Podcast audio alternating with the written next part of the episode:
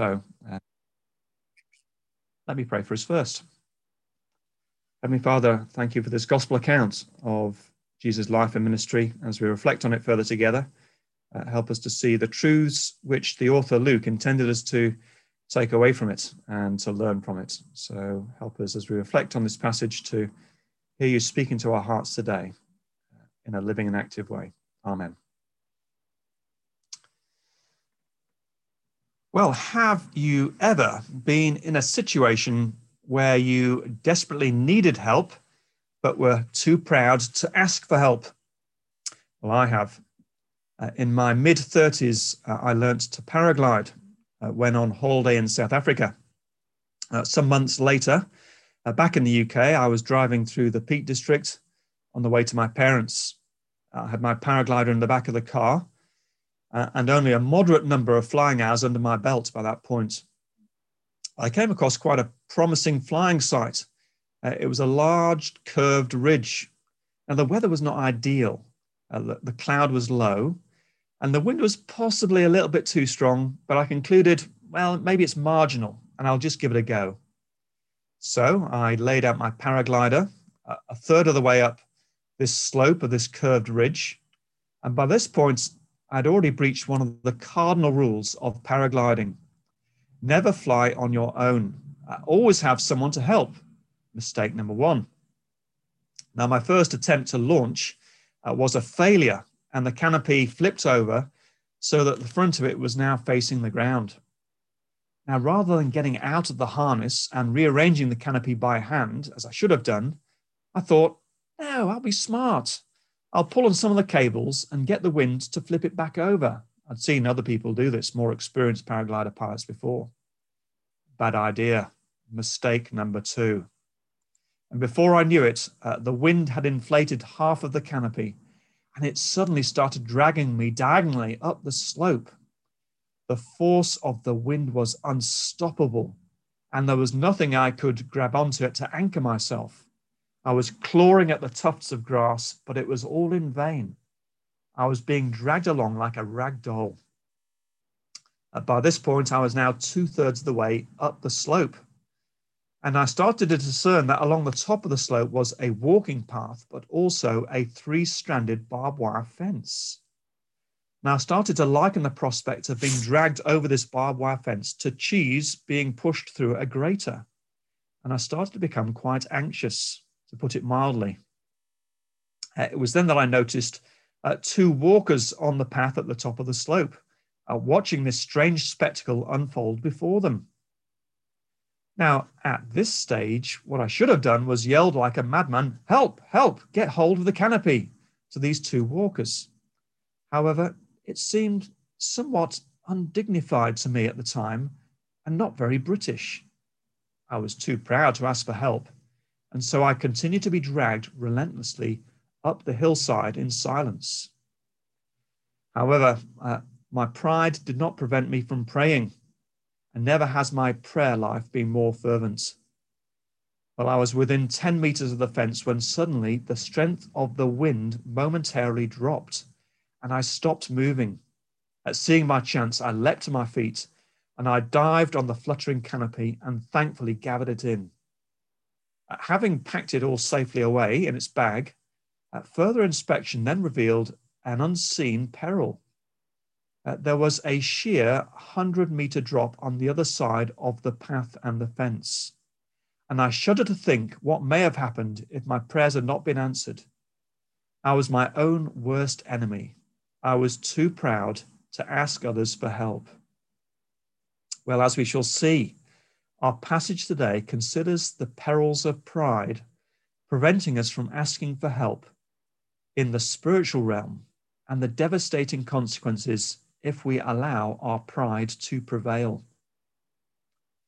So uh, let's start working more closely with our text today. Uh, chapter fourteen opens with a familiar problem.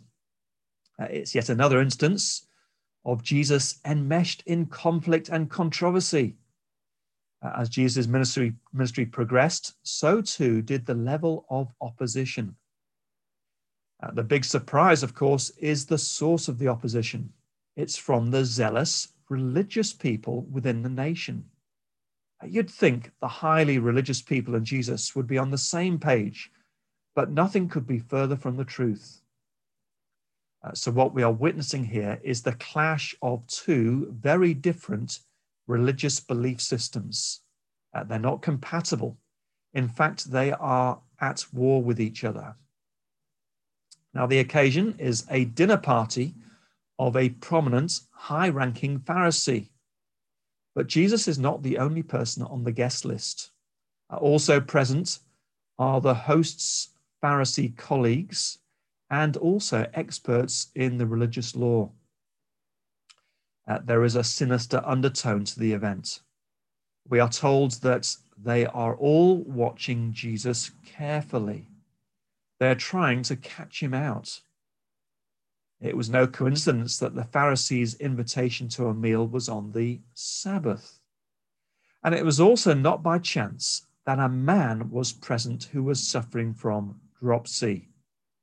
Uh, dropsy is a medical condition uh, that brought misery and eventual death. Uh, it was actually caused by organ failure, which resulted in the body becoming swollen due to the retention of body fluids. Now, the issue at stake is whether healing on the Sabbath amounts to work that would constitute a breach of the God's Sabbath law. The Pharisees believe that it does. And so they think that if they can lure Jesus into performing a healing on the Sabbath, they've got him. They think they'll be able to discredit Jesus and his ministry. They think that then they can expose Jesus as a lawbreaker and an enemy of God's holy covenant with his people.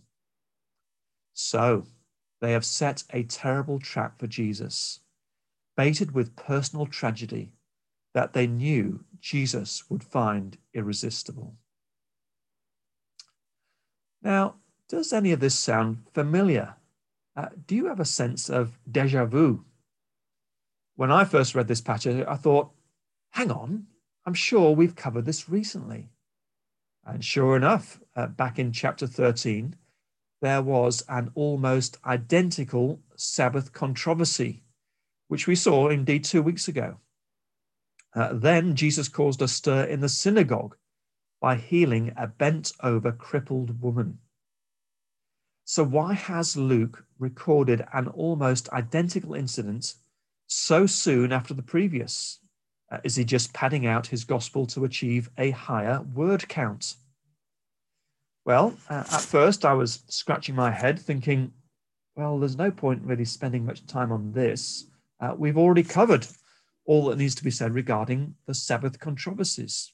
Uh, it just warrants the briefest of comments, and then we'll focus most of our time on the second section of today's text. However, as I reflected on it, and as I prayed about it, I started to see a far deeper relevance and significance, especially when account is taken of the textual context. In other words, why is this incident recorded here? And how does it link to what has gone before in Luke's gospel? Uh, certainly, uh, the issue in both occasions, both Sabbath controversies, is the same. Does healing on the Sabbath amount to work that therefore should be limited to the other six days of the week? In the previous incident, the objection had been vocalized, if you recall, by the synagogue leader. Here it is again in chapter thirteen, verse fourteen. He said to the people in the synagogue that day, "There are six days for work, so come and be healed on those days, not on the Sabbath."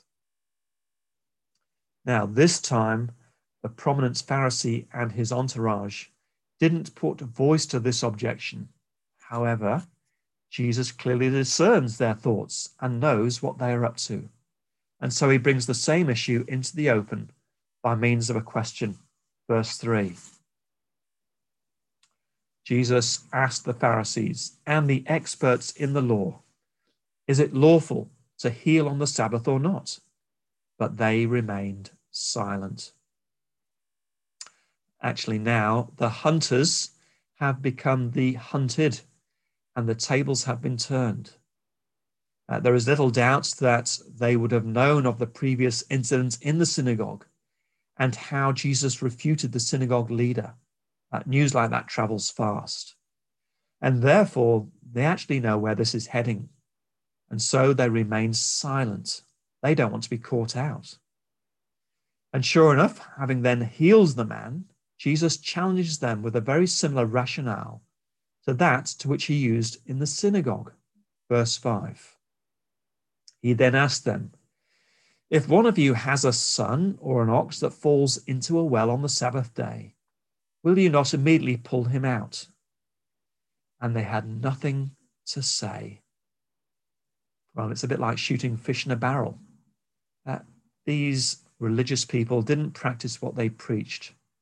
Uh, in an emergency where life was endangered, they would perform acts of mercy or necessity on the Sabbath. So why should Jesus not perform an act of mercy in healing this man on the Sabbath? There are glaring inconsistencies in their understanding and practice of God's law. And yet, sadly, they're not prepared to admit it. They stubbornly stand their ground and doggedly hold to their point of view. They say nothing in response. They just opt for sullen silence. So uh, why has Luke included this second almost identical Sabbath controversy? Well, remember the thematic strand running through chapters thirteen and fourteen is the warning against nominal belief. Uh, the Pharisees were classic examples of nominal believers. Now, if you recall last week, uh, we defined nominal believers as those who are believers in name only. Uh, their religious affiliation is merely an external label. There is no inner heart reality. They claim to be in the kingdom of God, but actually they believe a very different gospel. In our present-day Australian society, uh, we can see uh, nominal Christian belief at two levels. Uh, as David Bell pointed out in the discussion last week, there are what we can call uh, cultural Christians. In other words, inactive nominal Christians. Uh, these are those people for whom uh, the extent of their Christian affiliation is limited to just ticking the, the Christian box on the, the census form. That's about as far as it goes for them. But closer to home, there are also what we'd call nominal Christians who are church-going. In other words, religiously active nominal Christians. Uh, these are the people who do everything that Christians do, but for whom there is no inner born-again heart reality. They are fiercely loyal in church service attendance. They do give their money to the church. They are involved in home groups and prayer meetings. However, they have not yet entered the kingdom of God through the narrow door, the narrow door of faith in Christ for the forgiveness of their sins. They have not yet been saved by grace. So why has Luke included this second almost identical Sabbath controversy? He is showing us how resistant nominal believers are to change and to conversion. Like the Pharisees, there is a dogged determination to hold to their position, even when it's untenable, even when it is clearly inconsistent with God's word. But what would account for such resistance? What follows at the dinner party reveals the heart of the issue and the root of the problem. Uh, Jesus notices the subtle and not so subtle maneuvering as the guest jockey for the best places at the meal. And Jesus takes it as a teaching opportunity. Verse seven. When he noticed how the guests picked the places of honor at the table, he told them this parable. When someone invites you to a wedding feast, do not take the place of honor, for a person more distinguished than you may have been invited. If so, the host who invited both of you will come and say to you, give this man your seat. Then, humiliated, you will have to take the least important place. But when you are invited, take the lowest place, so that when your host comes, he will say to you, friend, move up to a better place. And then you will be honored in the presence of all your fellow guests. So what's the point? Of course, Jesus was not concerned with teaching social etiquette to spare them the blushes of embarrassing future confrontations with dinner hosts. Jesus had a far more serious point to make. Rather, he was declaring an eternal spiritual principle of his kingdom. Uh, he then summarizes it in verse eleven. For everyone who exalts himself will be humbled, and he who exalts him, who humbles himself will be exalted.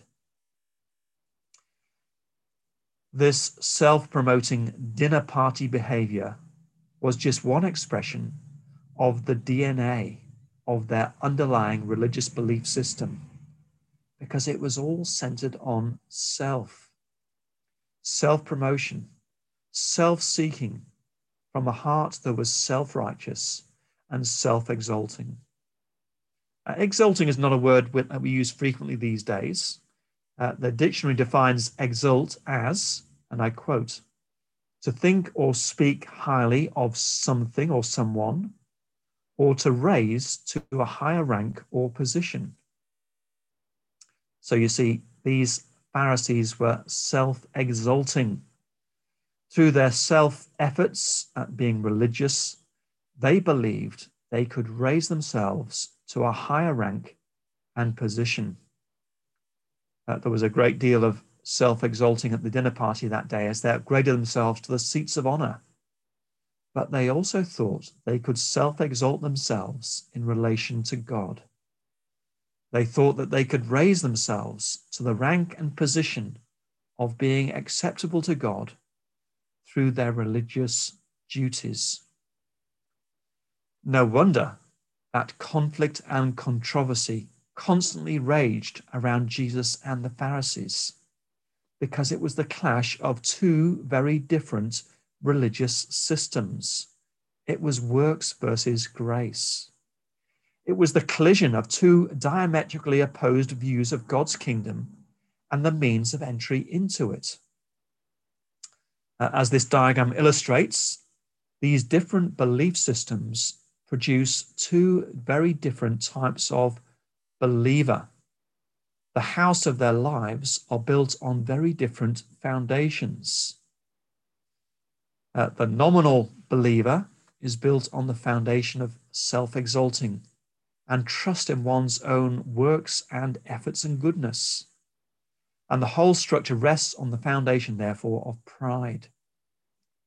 But on the right, uh, the other house, the true born-again Christian, is built on the foundation of self-humbling and trust in Christ and his saving work on the cross.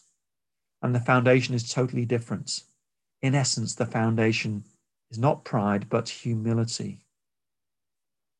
And so now it is clearer why nominal believers are so resistant to change and conversion.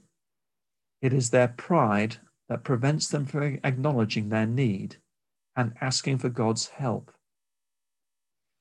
Uh, pride sneers at walking the path of humility. But the, the consequences of such proud self-confidence are far more serious than being dragged through a barbed wire fence and falling a hundred meters down a cliff. Christ's kingdom principle that he expounded that day pointed forward to the ultimate outcome of these two different approaches.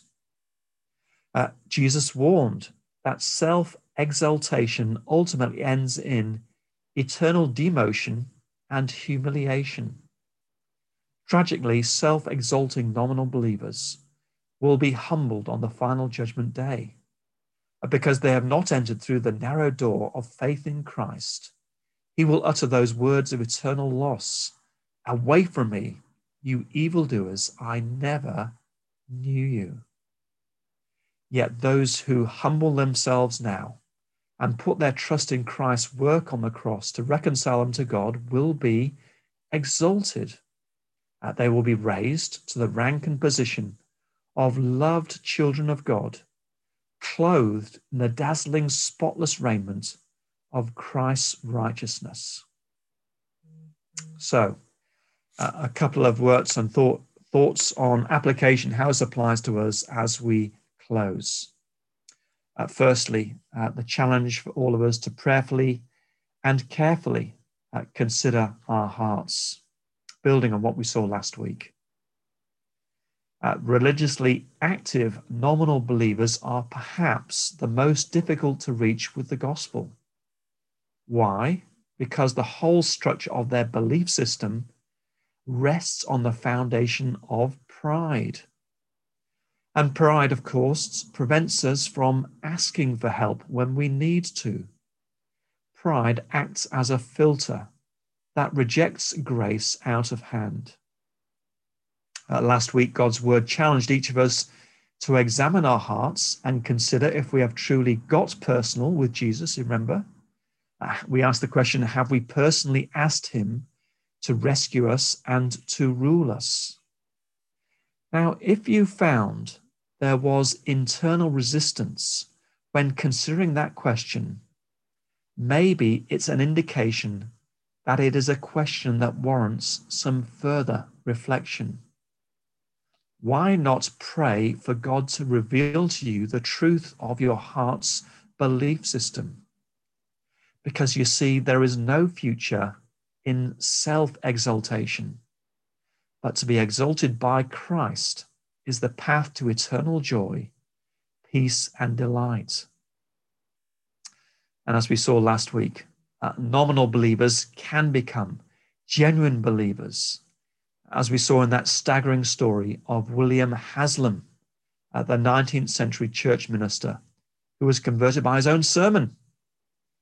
Uh, such a turnaround requires a divine miracle. But then again, every conversion requires a miracle of God. For we are all dead in our sins without the convicting and enlivening work of God's Spirit in our hearts. And here's a second strand of application to consider today, embracing the path of humility. For those of us who are trusting Christ, there is this encouragement to continue making humility our way of life. For to different degrees, we all still struggle with pride. Uh, there is a future in humility. Uh, it seems counterintuitive, but actually there is great wisdom and benefit in making humility the governing principle of our ministries and of our daily lives. And it's not a path that we have to pioneer ourselves. Rather, we follow the path that our Saviour has taken before us. Uh, Philippians two, of course, puts it so well. Philippians two, verse three. Uh, do nothing out of selfish ambition or vain conceit, but in humility consider others better than yourselves. Each of you should look not to your own interests, but also to the interests of others.